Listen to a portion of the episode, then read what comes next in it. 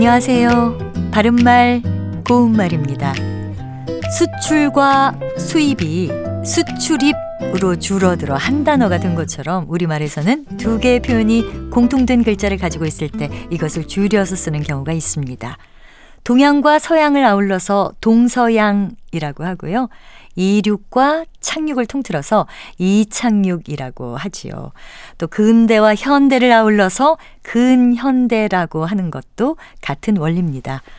반면에 기간을 뜻하는 중기와 장기를 중장기라고 할 것 같기는 하지만 이 말은 아직 표준어로 인정되지는 않았습니다. 그렇다면 어떤 전시회나 기념식 같은 곳에 참석하는 손님을 가리켜 말할 때 사용하는 내비는 어떤 뜻일까요? 혹시 내빈에서 내를 안내자로 생각해서 내부의 손님이란 뜻으로 알고 있지는 않는지 모르겠습니다. 내빈에서 내는 안내자를 쓰지 않고요. 올 내자를 써서 모임에 공식적으로 초대를 받고 온 사람을 뜻합니다. 두음 법칙에 따라서 내빈으로 쓰는 것이지요. 반면에 외부나 외국에서 온 귀한 손님을 가리켜서 외빈이라고 합니다.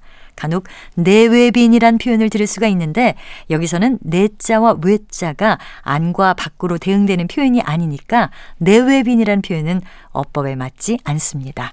어떤 시계에 참석한 손님을 가리켜 말할 때는 그냥 내빈이라고만 해도 되겠습니다. 바른말 고운말 아나운서 변희영이었습니다.